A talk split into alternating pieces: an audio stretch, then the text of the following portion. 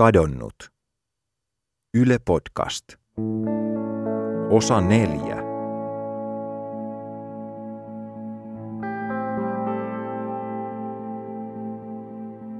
Mä olen Leena Häkkinen ja me ollaan mökillä, Rimmilässä, josta Saku lähti bussille 16. toukokuuta 2015 ja katosi.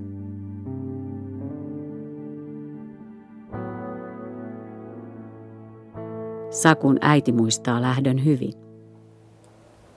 Hän lähti tuolta, tuolta parkkipaikalta, että hän tästä näin meni, meni tämän, että niin kuin mä laitoin johonkin, että viimeisenkö kerran kuljit tämän ikkunan alta. Edellisenä iltana oli istuttu tulilla, niin kuin monet kerrat aikaisemminkin. Tämäkin on tämmöinen vanha grillipaikka, että vaan tiilistä kyhätty, mutta aina siinä hyvät makkarat tulee. Ja nyt kun mä seison tässä pihalla, Saku on ollut kateissa lähes yhdeksän kuukautta ja nuotiopaikan peittää lumi. Mulla on vähän arka olo. Niin kuin mä tunkeutuisin jonnekin yksityiseen – luvatta. Mä ravistan sen olon päättäväisesti pois. Tämä jutun tekeminen on tullut mulle tärkeäksi. Ja toivottavasti tämä on tärkeää myös sulle, joka tätä kuuntelet. Ja jännä nähdä, että onko hiiret vallottanut tämän koko Me mennään Sakun äidin kanssa sisään lämmittämään muutaman viikon tyhjillään ollutta hirsirakennusta. Tossahan se Saku nukkui silloin viimeisen yön ennen kuin lähti. Nyt on sohvalla. Joo.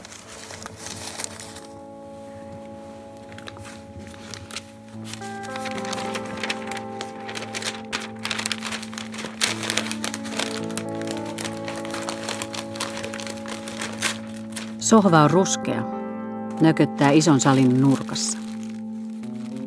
Sanon tätä saliksi, koska se hirsinen iso tila näyttää oikeasti salilta.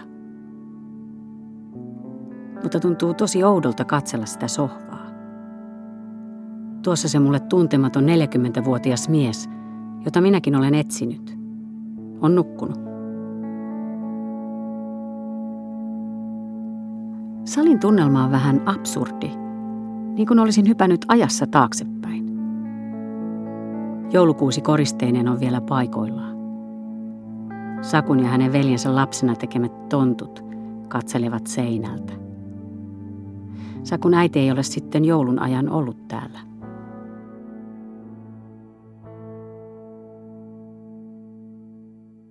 Sitten istumme salin pöydän ääreen ja Sakun äiti palaa ajatuksissaan viime vuoden toukokuun 16. päivään, kun mökillä oli talkoot.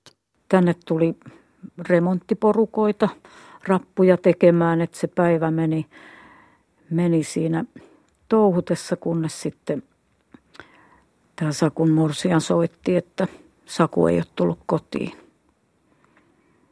Mä en halunnut kertoa kellekään tämmöisestä, että kun jotenkin se tuntui niin epätodelliselta, että ja sitten aina välillä menin jonnekin nurkan taakse soittamaan, että onko vielä kuulunut ja onko vieläkään kuulunut. Sitten maanantaina mentiin tekemään se katoamisilmoitus. Tiistaina 19. toukokuuta poliisipartio Koirineen tutkii Sakun katoamispaikkaa kilometrin säteellä. Ja äiti ja veli ovat mukana. Mitään ei löydy. Etsinnät lopetetaan tuloksettomina.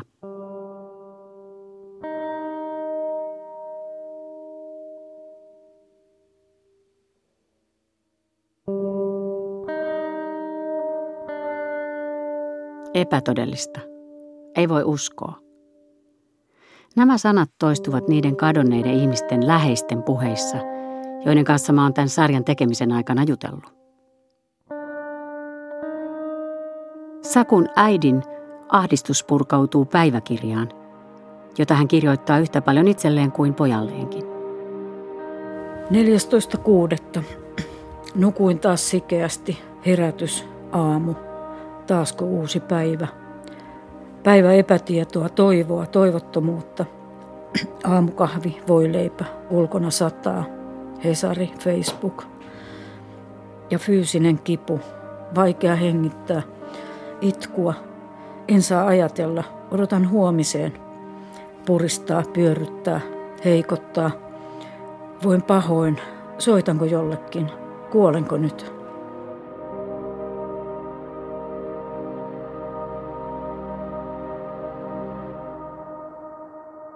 Jossakin vaiheessa rupesin ihan joka päivä kirjoittaa Sakulle kirjeitä ja omia tuntemuksiani ja tämmöisiä päiväkirjamerkintöjä, mitkä usein sitten loppuu, että valoa ja rakkautta sulle Saku että missä oletkin. Ja kesä kuluu. Kesä, jota Sakun äidin mukaan ei koskaan ollutkaan.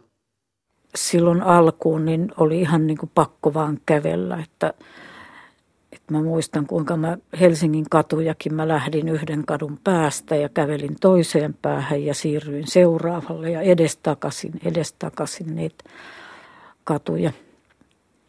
Pelkkää kävelyä, kävelyä, kävelyä. tavallaan se on sellaista ajan tappamista. Että sitähän tämä on ollut. Semmoiset, millä mä oon sitten aikaa tappanut, niin on pelannut pasianssia tietokoneella ja jotakin mahjongia, mitä näitä pelejä. Että se on ollut semmoinen. Ja sitten mä oon tehnyt ainakin yhden ison palapelin.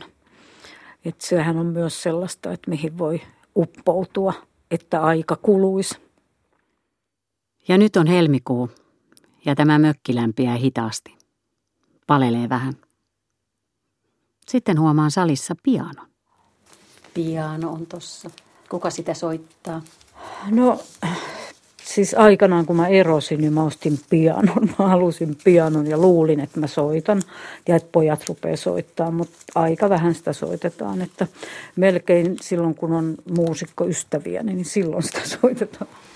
Mutta se on ihan hämmästyttävä, että se on ollut täällä varmaan, varmaan kymmenen vuotta ja sille ei ole tehty mitään. Ja mun mielestä mä nyt en ole mikään muusikko, mutta minusta tässä on kaunis ääni ja tämä ei ole edes kauheasti epävireinen. Mutta...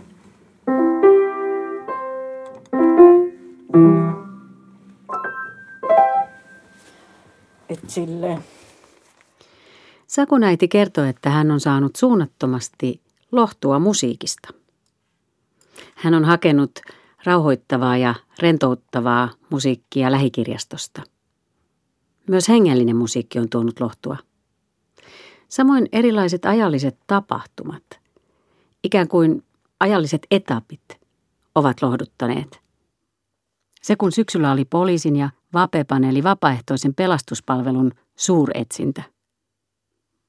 Se kun kadonneen etsintäryhmä jatkoi senkin jälkeen, kun poliisi lopetti etsinnät.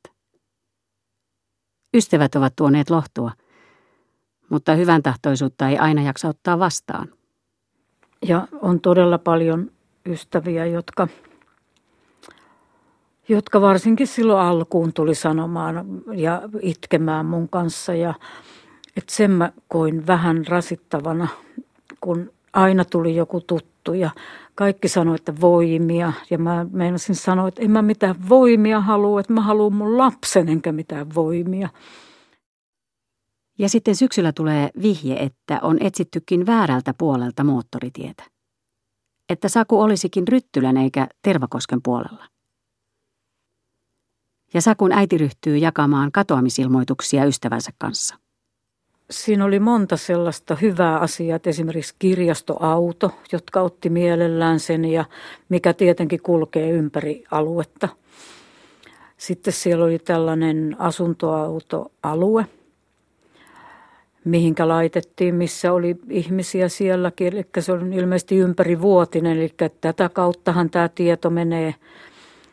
Ja jotenkin sellainen toivo, että hän on tästä voinut kävellä ohi. Ja kenties jutella joidenkin näiden ihmisten kanssa. Sitten mentiin vielä sinne Kiipulan opistolle, mikä on valtavan suuri opisto, jotka todella mielellään sanoivat ilman muuta, että saaks näitä monistaa. Me jaetaan nämä joka osastolle ja jaetaan kaikille, kerrotaan tästä kaikille.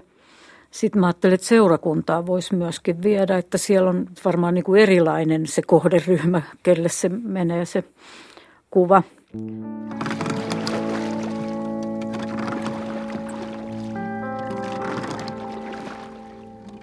Etsintäkuulutuksen kuvassa Saku on veneessä, soutomassa. Hänellä on keltainen sadetakki päällään ja tummien hiusten peittona harmaa hattu. Hän on kumartuneena kohti kameraa ja hymyilee vallottavasti. Komea mies. Äidin poika. Toi on hyvä kuva hänestä. Ja jostain syystä, täysin yllättäen, mä oon taas veneessä Nela Utkinan etsinnöissä. Ja mua kylmää. Mitä jos mun poika olisi kadoksissa? Välillä tunnen olevani itseni ulkopuolella. Katselen ja kuuntelen itseäni, joka puhuu, toimii kuin nukke, olematta oikeasti olemassa – Ihmettelen, miten siitä päästä tulee selväjärkisiä lauseita, ajatuksia, vaikka se on tyhjyyttä, olemattomuutta täynnä. Sakun äiti puhuu kovasta, uuvuttavasta stressistä. Sakun veli on purkanut jo ennen Sakun katoamista erilaisia tuntojaan tanssivideoihin, joita hän kutsuu heilumiseksi. Yksi tanssivideo syntyy, kun hän on jälleen kerran metsässä, etsimässä pikkuveljään. Oli isommat etsinnät edellisenä päivänä ja sitten jatku pienempinä, pienemmän porukan kanssa. Ja sitten kuitenkin siellähän on vähän semmoinen, semmoinen kehotus, että lähiomaiset ei välttämättä edes lähde sinne maastoon. Toki siellä nyt on käyty, niin, niin me sitten lähdettiin äitin kanssa vähän vähän eri suuntaan, niin siellä, siellä oli semmoinen joku kääntöpaikka ja komea aurinko, aurinko ja semmoinen pitkä kuja ja olihan siinä semmoista, että onpas tää, tässä jotain symbolista.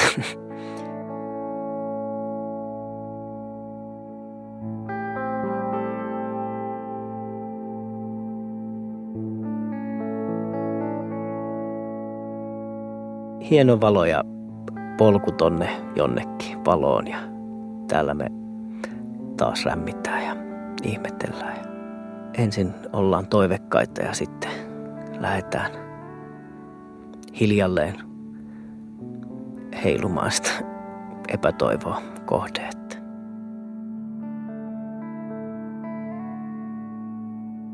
Katson videon Facebookissa. Se on kuvattu kännykkäkameralla. Kamera on maan tasalla ja videokuvan täyttää auringon säde, jonka keskellä tumma hahmo liikkuu. On hiljaista. Ei edes lintuja. Sitten kamera könähtää kumolleen ja kuva menee poikki.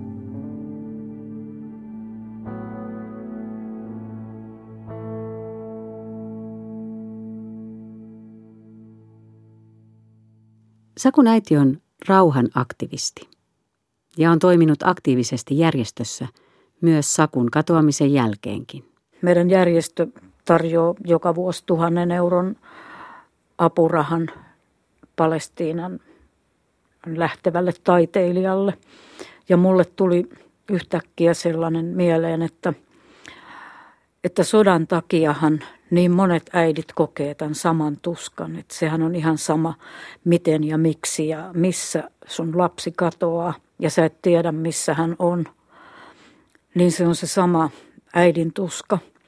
Niin tuli niin kuin sellainen vielä vahvempi rauhan aktivismin tarve, että tämmöistä tunnetta ei saa tuottaa kellekään. Ja mä itse asiassa hain itse tätä apurahaa, että menisin sinne Palestiinaan niin kuin vähän pakoon tästä kaikesta ja kuitenkin jakamaan sitä samaa tunnetta, etsimään niitä äitejä sieltä. Apurahaa ei tullut, mutta toivoa antavat orikamilinnut, kurjet, joita Sakun äiti taittelee paperista. Hän on tehnyt niitä jo pitkään, kymmeniä vuosien ajan.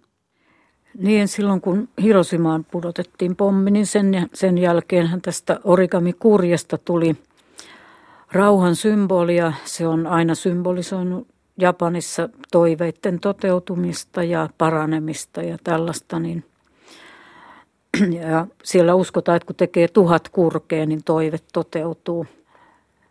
No mulla on sakun kuvan ympärillä kymmenittäin kurkia ja roikkuu verhoissa ja että mä rupesin aika, aika pian silloin tämän toiveeni kanssa niitä kurkia tekemään, että ei varmaan ihan tuhatta ole vielä kasassa. Että.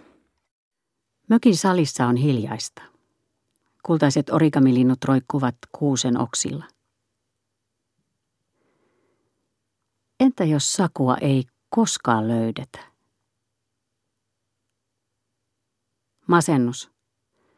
Siihen Sakun äiti pelkää sairastuvansa. Mutta aikoo lähteä taas, kun lumet sulavat, etsimään poikaansa. Tekisi mieli jäädä. Auttaa jotenkin. Mutta miten? Osaatko sinä sanoa? Kuka tahansa voi joutua tämmöiseen tilanteeseen, että, että miten tärkeää on pitää hyvä huoli ihmisistä, joiden kanssa elää ja jotka on läheisiä, niin, niin se on varmaan yksi semmoinen tärkeä asia. Jätän Sakun äidin mökille ja toivotan mielessäni hänelle ja Sakun koko perheelle valoa ja rakkautta.